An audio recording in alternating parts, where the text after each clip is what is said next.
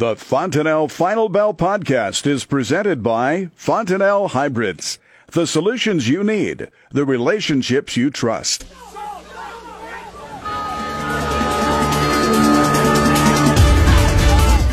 It's time for the Fontanelle Final Bell on the Rural Radio Network. Clay Patton in for Susan Littlefield today, and she is again at the Nebraska State Fair. So stop by the KRVN booth and say hi to Susan. Joining in the trade today is Shawn Hackett of Hackett Financial Advisors. And Shawn, thanks for being able to join us. A little wild in your neck of the woods as you get ready for Hurricane Dorian to make landfall. But let's talk the commodities first before we get to that. And the wheat, the oats today does not having a good day as they start to move into delivery how many contracts were you seeing delivered, and, and can we come back from this?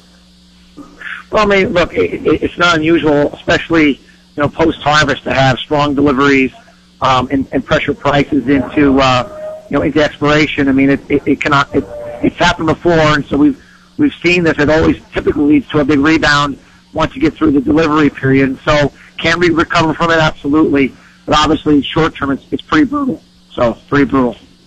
Exactly. And then again, it's looking like it's those front month contracts trying to get this cash into it. We're still about 15 to $20 over. We see our Black Sea competitors as well, the Russian ones. So do you think with a drop like this today, we might become a little bit more relevant in that export market? Well, we are becoming more relevant, but it's always a moving target against what the dollar is doing against those currencies. And, um, you know, the, the dollar continues to rally higher. We continue to see other currencies fall. And so if, if that keeps happening, even though we fall, we don't necessarily catch up entirely because we're continuing to chase the carrot of a stronger dollar day in and day out. And so um, we are becoming more competitive, but the do- strong dollar does not help um, us fully catch up. And talking about that U.S. dollar, right now we're making another big run today. We're looking at a new year, a new yearly high here in 2019 coming up on it. Is this really starting to get some steam under it to be another bullish run up where we might get back into the Obama administration type dollar highs where we are above, you know, the 104, 105 range? Well, I mean, you know, if we don't turn this market around pretty soon, uh, Clay, you know, that, that's typically what happens. The momentum traders come in, the algorithms come in, and and they just keep pushing it, pushing it. You know, the momentum just keeps driving it higher, and we're really at risk that if this goes too much further, um, you know, we're just going to run away to the upside. And so, it's really important that it does not happen. You know, if we're looking for some some stability here in U.S. ag prices. Exactly, and a higher U.S. dollar immediately ties back to that because with a higher dollar, it takes it's harder to buy U.S. commodities. So very important for our exporters. President Trump, though, has already taken to Twitter today criticizing the Federal Reserve once again, seeing the stronger dollar. Do you see that having any effect? Well, I mean, at some point, talk needs to convert into action. Uh, you, you you can't talk the dollar down forever. You can try, but it, you know he has to stop talking about it. And he has to take action about doing something to get the dollar down. Now, whether that means getting the Fed to do it, or that means that Trump does some kind of a policy to force it down, um, but I don't think talk's going to work anymore, Clay. I think it needs to be action oriented now. And uh, on the flip side of that as well, President Trump taking and, and talking about a big package for U.S. ethanol as well. Outside, he said more than just E15. But until traders see hard evidence of that actually coming out, they're going to stay. They're going to be shy of this because it's just happened too many times with no real results behind it. You know, unfortunately, you know the little boy that cried wolf. I mean, Trump is a lot of exaggerated claims, and a lot of times is not delivered on those exaggerated claims. And I'm not saying he's exaggerating today, but you're right. But, you know, we, we trust but verify.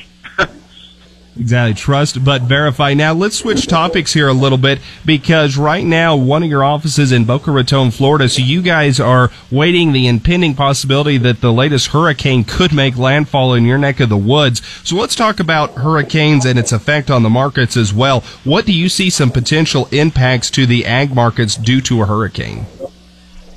Well, I mean, one that's uh, coming into central Florida and potentially running up know, into the southeast. I mean, the markets that are usually most impacted by that would be obviously orange juice because of the citrus belt in central Florida, uh, the big cotton belt in Georgia, um, you know, that could get devastated by flooding, especially if bolls are open at the time. And interestingly enough, lumber can catch a bid. If there's enough structural damage and enough rebuild that needs to take place, you could have a huge surge for lumber uh, demand and driving prices higher. So in a centrally based uh, big hurricane like this, those are the three markets that have tended to have the greatest, you know, reaction and impact if, it delivers, if it delivers on the uh, on the current track. And talking about getting these crops to the fish line, in much of the Corn Belt, the Midwest, the Rust Belt, if you will, the we've had these wet, cool temperatures. We're not really helping this get this crop into the end zone. But then we look at the Southeast U.S. and they're the ones that really could for the soybeans, for the corn market. We could get it there into the end zone. With a hurricane coming through, really, this now is a weather market kind of on two fronts, not only impacting the Midwest but the Southeast. Absolutely. I mean, it's uh, you know, the Southeast needed rains earlier in the year uh, now they don't. you know, so it's um, Mother Nature's been very cruel, as you know, Clay. This year, it's just been uh, you know one thing after another, and uh, and it continues to uh, to be that way. So. So we've got a hurricane, we've got a holiday weekend approaching us. How do producers react to these markets? Are there actions they need to be taking now, or do they need to be looking further down the road in their marketing plan? I, mean, I think right now, I mean, you, know, you, you need to be looking a little bit further down the road. Um, and because uh, there's still so much in front of us, uh, as you you know, mentioned about you know late developing crops, frost pro- issues, delayed harvests. I mean, there's so much in front of us that I think you know we, we just need to have a little of a longer term view than we typically would have. Um, you know, typically we're looking at harvest lows. You know, harvest run, you know starting to really rock and roll a normal season. Uh, this is anything but. So I think we need to look forward maybe a couple extra months than we normally would and be a little patient here. I think it's going to take a little longer than normal to develop um, the, the end point here from what we normally would see. Again, we're talking with Shawn Hackett of Hackett Financial Advisors joining us here on the Fontanelle Final Bell. Our thoughts and prayers are with Shawn and his family as they again are preparing for the potential of a hurricane making landfall. That could have its impacts not only on the softs and outside around the ag commodity markets, but it could have a big impact as well, bringing more rain to the southeast U.S., which, as Shawn just mentioned, maybe not needing it right now. Coming up next, we talk livestock as well as the dairy industry. You're listening to the Fontanelle Final Bell on the Rural Radio Network. Welcome back to the Fontanelle Final Bell on the Rural Radio Network. Again, Clay Patton in for Susan Littlefield. Shawn Hackett, Hackett Financial Advisors joining us and talking the trade. Shawn, we spent the majority of the segment one discussing the grains as well as the potential impacts of hurricane and a market weekend coming up on us. Now let's switch over and go to the livestock, which for the cattle, they've tried to trade on both sides of unchanged day. We saw a little bit gain, then we would come back. It was kind of the ebb and flow like with the stock market. Is this attributed again to those weaker cash prices we're seeing in the country? Country? I mean, certainly weaker cash prices doesn't help.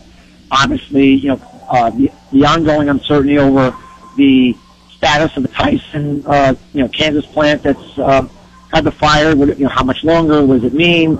Um, you know, the, the you know, we have this supposed deal with Japan. How much? When? You know, there's just a lot of, of uh, irons in the air. Um, and the market's just trying to carve in a, a bottoming pattern here, and that's why you keep seeing this choppy pattern of it's it's trying to rally, then it fails, and it's trying to break down, and it fails. I think it's just trying to base, trying to fit, trying to assimilate all this these cross currents that have been coming into the marketplace in the last couple of months talking about that Tyson plant, USDA this week announcing that they're going to investigate to make sure there was no unfair trade practices or manipulations centering around that. Interesting enough, though, Tyson shares today making an all-time new high above $93 a share. So obviously, Wall Street is not too concerned about this investigation coming from USDA. It's not right now. I mean, I they don't. I don't think that they think it's a major issue. All they're seeing is this record processing margin at these beef plants and how much money they're making um, and, and, and thinking that the bottom line in the next quarter is going to be really, really good. And uh, maybe they're wrong about that, but I think they're viewing that as more important than the uncertainty over an investigation that they think probably won't go anywhere. Now we look over here into the class three milk market, and Shawn, you're always one I enjoy talking to this one. you follow the market very, very closely. But we've taken a run at a nearby high going back towards the front end of the year, and we've kind of stalled out there. Are we going to try and maybe take another run at it and try and put in a double top on this market? A, a pretty normal pattern. You know, you kind of make a high, you have an initial setback, and then you you run the market up and retest that area one more time, and then you and then you roll over. Seasonally, you know, August, late August, early September is the ideal time for a secondary top, and so we think that we're going to make a run at it, but we think it'll fail yet again, and then lead to a more protracted decline into the fall. What are some fundamentals outside of the technical picture that could help this class three milk market to try and push it higher? Well, I mean, the real reason that the market's moving higher is because U.S. production has been flat to down for five straight months in a row. Very unusual, Clay, for that to happen. So I think the market's going to be looking specifically at herd liquidation, culling rates, replacement rates, and seeing if we can stabilize the herd here. If this herd starts stabilizing and our milk per cow continues to be strong, then we'll start to grow the production again. To me, that's the signal that the market needs to uh, more formidably go down. Now, circling back around here to our beef and pork discussion earlier, exports this week coming out that Japan looks like they're following through on their latest trade promises with the U.S. as they were the leader in uh, at least purchases for beef as well as the number one destination for beef, and they were in the top three destination for pork exports this week. So is that playing into traders' mindsets at all yet? Well, it's the first bit of good news, Clay, we've had on exports for quite some time. Um, so it's it's a nice uh, breath of fresh air is it enough to turn the sentiment around? Not yet, but it, it, it's good to see that. If we can continue to see that week after week, you know, it'll start to work the market higher, um, absent any Chinese buying, of course. So. Now, we talked about hurricane impacts on the grain side of this equation, but Florida is home to quite a few cow calf operations as well, a lot of the southeast. Do you think this could have any effect on the beef market? I think it'd be pretty minimal. And the only reason I say that is because um, uh, it, it doesn't look like it's going to stick around very long in Florida.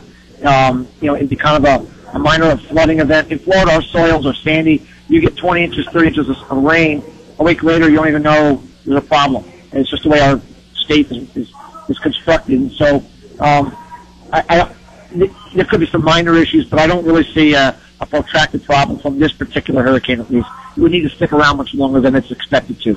Looking at the big picture trade, we're going into a holiday weekend, so we have we won't have any trade on Labor Day Monday. We'll come back in on Tuesday. What are traders? What's their mindset right now going to a weekend like this?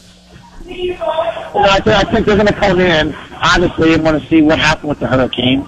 Um, you know, lots can happen in the next three four days. I think they're going to start looking at um, are there any frost forecasts starting to show up in the two to three week models uh, for grains. Um, and I think they're going to, you know, see was there any, you know, what happened with President Trump tariffs? Did he raise them? Did they talk?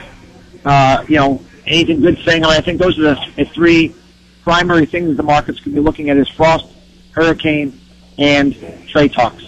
Shawn, for folks to contact you to discuss their marketing options further with you, what's the best way to do that? Let's go to our website at Hackett, H-A-C-K-E-T-T, advisors.com. All kinds of good information there for them to see what we do and how we might be able to help. Again, Shawn Hackett, Hackett Financial Advisors, joining us today on the Fontanelle Final Bell. Thank you to Fontanelle Hybrids and all their dealers for their support of the Fontanelle Final Bell on the Rural Radio Network. You're listening to the Rural Radio Network.